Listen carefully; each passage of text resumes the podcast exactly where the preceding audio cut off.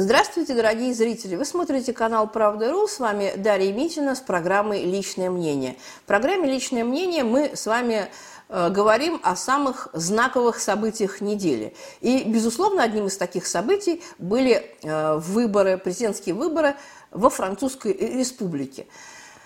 Конечно, понятно, что сегодня главное событие Европы – это, конечно, спецоперация на Украинском театре военных действий. И поэтому к выборам во Франции было приковано самое пристальное внимание, как никогда до этого, потому что, собственно говоря, сейчас любое событие мы рассматриваем через призму наших, так сказать, узконациональных интересов, да? Поэтому именно об этом говорили все ведущие средства массовой информации, кто из кандидатов на французский Елисейский дворец в наибольшей степени отражают российские интересы.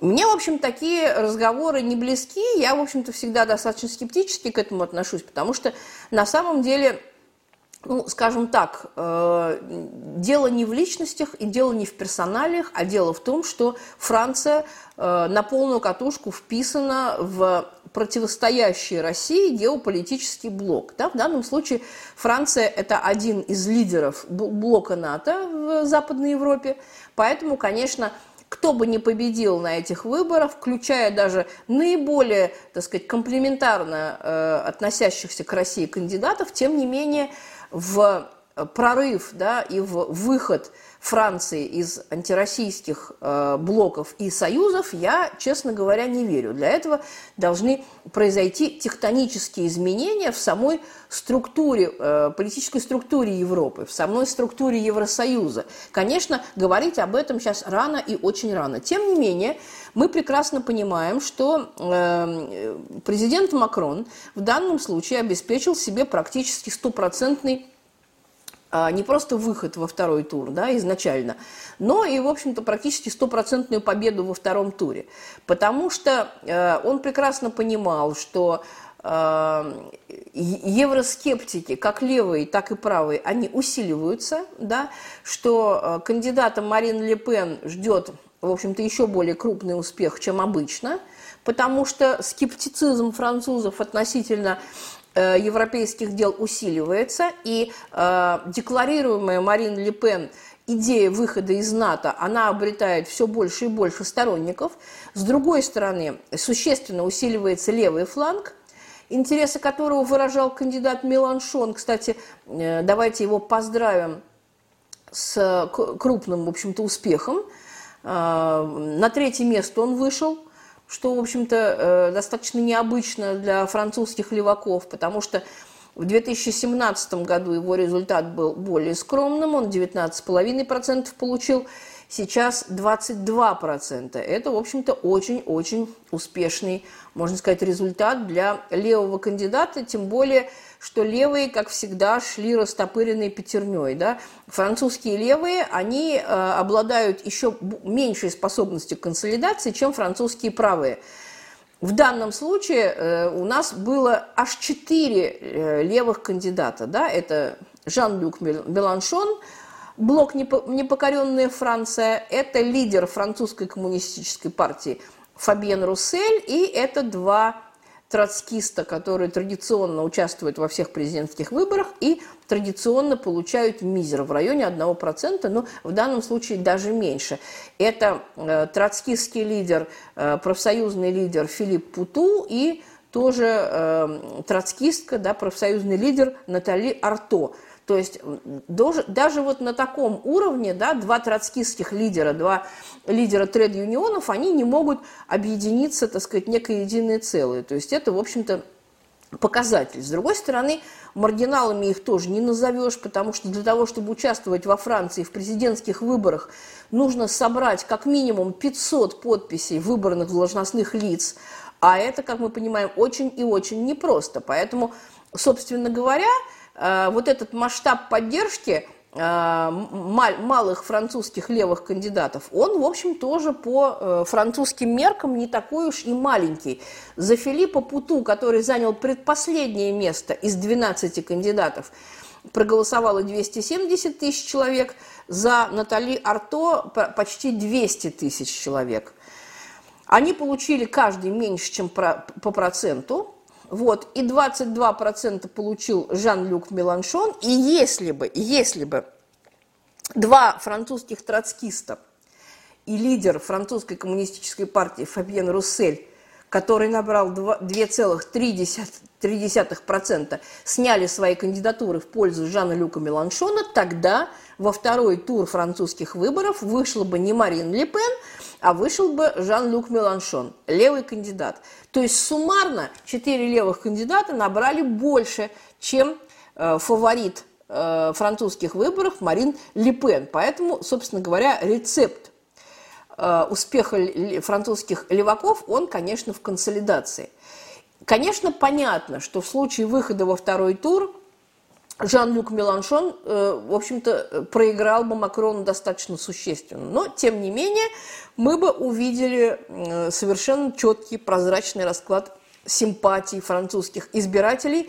И поняли бы, да, сейчас мы, конечно, это тоже понимаем, но все-таки не такая кристальная, не такая выпуклая, так сказать, победа левых, да, что левый сегмент во французском обществе, он достаточно усилился по сравнению с предыдущими годами. Вообще французский социум, он очень правый и, в общем-то, довольно сильный праволиберальный фланг, рупором которого, собственно говоря, и выступает президент Эммануэль Макрон, и достаточно сильный национал-консервативный фланг, который умные макроновские политтехнологи в этот раз очень красиво раздробили.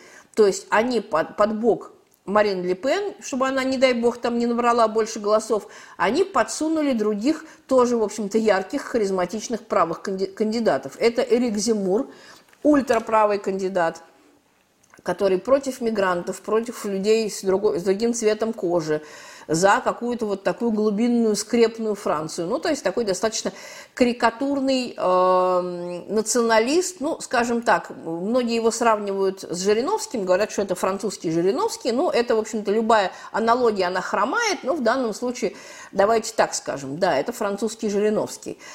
И кандидатка Валери Пекрес, которая, собственно говоря, не такая ультраконсервативная, но в достаточной степени тоже выражала консервативные взгляды. Если Эрик Зимур поддержал во втором туре Марин Ле Пен, то Валери Пекрес, как ни странно, высказалась именно за Макрона. Фактически за Макрона высказались и левые. Ну, сейчас, конечно, на меня накинутся люди и будут меня ругать, но, простите меня, а как еще можно растолковать фразу «Вы ни в коем случае не должны голосовать за Марин Ле Пен». Да? Ну, это значит либо пойти проголосовать за Макрона, либо проигнорировать голосование и никому свой голос не отдавать. Мне кажется, что электорат Меланшона, он в значительной степени расколется, потому что кто-то поступит так, как, в общем-то, Меланшон и завещал, да? То есть кто-то пойдет и не проголосует за Марин Ле Пен, ну, понятно, что проголосует за Макрона. Кто-то, очень многие, я так понимаю, что очень многие останутся дома и не пойдут. В итоге либо испортят бюллетень, либо проигнорируют голосование. Мы этих людей видели воочию 10 числа, когда прошел первый тур. Тысячи людей в разных городах вышли на очень многочисленные и очень злые, такие агрессивные акции протеста. Это разъяренные горожане, которые выступают под лозунгом «Ни Ле Пен, ни Макрон». Вот по-французски это так звучит. «Ни Ле Пен, да, ни Эммануэль Макрон». То есть люди, которые одинаково не приемлют двух правых кандидатов, что праволиберального, что правоконсервативного. Они им отвратительны, они голосовали за левых, и они, в общем-то, и вышли, собственно говоря, так достаточно организованно, дружно вышли, так сказать, на французские улицы. Вот, это достаточно отрадный факт, потому что раньше французские левые, они достаточно безропотно принимали результаты выборов и каким-то образом смирялись, да? Но сейчас левые почувствовали свою силу, и это прежде всего связано с движением желтых жилетов, которое активно себя проявляло с конца 2018 года. Именно рупором этого движения пытались выступать все левые кандидаты, начиная с Жан-Люка Меланшона.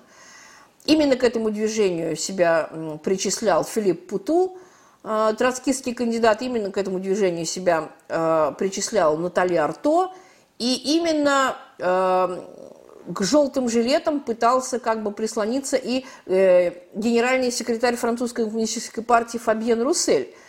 В общем-то, смена лидера, смена руководства французской компартии не принесла желаемых результатов. Да, она набирает не такие позорные, так сказать, проценты, как раньше, но 2,3, то есть 800 тысяч голосов французских избирателей, это, конечно, уже кое-что, но все-таки совсем не тот результат, которым французской компартии нужно гордиться. Таким образом, скажем так, коммунистические кандидаты, обратите внимание, да, они в целом набирают, в общем-то, четверть голосов французских избирателей. То есть каждый четвертый француз голосовал за левых, вот, ну, можно сказать, за коммунистов, да.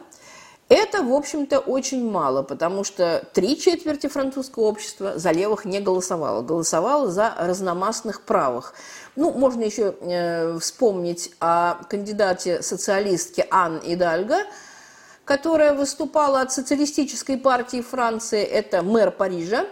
Вот, но назвать ее левой, это было бы очень-очень большим допущением, потому что, конечно, в общем-то, ни в чем левизна Анны Идальго не проявляется, может быть, кроме как в комплементарной политике к беженцам и мигрантам, но, собственно, ну, как выглядит сегодняшний Париж, вы все прекрасно знаете. Вот, но один этот критерий нельзя назвать, в общем-то, атрибутом левизны. Вы прекрасно это понимаете, что левая политика – это не про миграцию, это совсем про другие вещи. Поэтому Анну Идальго мы не будем записывать в левые. Это, конечно, еще один филиал, значит, еще одно левое крыло, так сказать, антикоммунистического фронта. Поэтому, конечно, скажем так, если бы оптимально сложились все обстоятельства для левых, значит, 3 кандидата бы сняли свои кандидатуры в пользу Жан-Люка Меланшона, он бы имел шанс выйти во второй тур и, ну, и торжественно, так сказать, выборы проиграть во втором туре. Потому что французское общество, будучи глубоко, скажем так, антикоммунистически настроенным, да, Даже, в общем-то, те элементы, которые причисляют себя к фронде, да, к оппозиции, которые ненавидят Макрона, которые ходят на демонстрации, тем не менее, пойти и проголосовать для коммуниста, для француза, к сожалению, это, в общем-то, достаточно затруднительно. Ну, в какой-то степени здесь сыграла та позорная роль, которую играла французская коммунистическая партия в последние десятилетия. Можно сказать, что после Жака Дюкло уже, в общем-то, у партии не было достойных лидеров. Ну, может быть, Джордж Марше, да, еще во времена моей молодости можно назвать, в общем-то, более-менее достойным лидером французской коммунистической партии.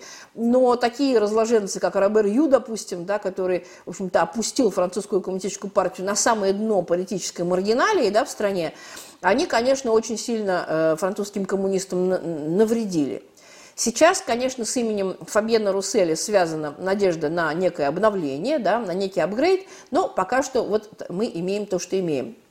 В результате, в общем-то, ничего интересного на этих выборах не произошло, они произошли по абсолютно привычной схеме, да, то есть кандидат Ле Пен громко кричит, машет руками, делает громкие заявления и многообещающие заявления и очень крутые, так сказать, обещания, в результате играет чисто спойлерскую роль, которую прекрасно осознает, да, в глубине души. Вот, ее роль проиграть, так сказать, кандидату либерального истеблишмента, который во Франции пока что непобедим, и для того, чтобы, так сказать, этот либеральный истеблишмент побороть, нужно нечто большее, чем просто громкие заявления по телевидению.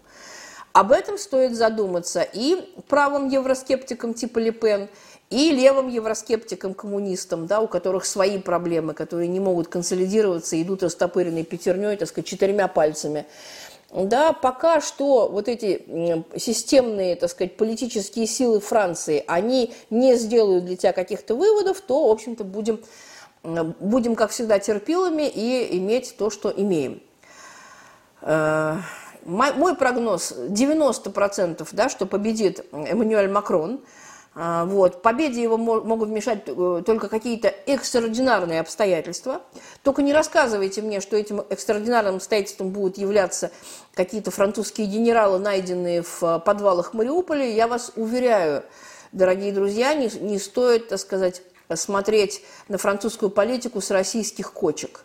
Потому что французскому обывателю глубоко до фонаря и проблемы Мариуполя, и проблемы французских генералов, которые там застряли, да, французский обыватель сосредоточен на своей, так сказать, обывательской житухе. И пока в этой житухе не произойдет каких-то потрясающих, так сказать, тектонических изменений, либо в худшую, либо в лучшую сторону, политические симпатии французского электората никак не поменяются. С вами была Дарья Митина. Спасибо за внимание. До свидания.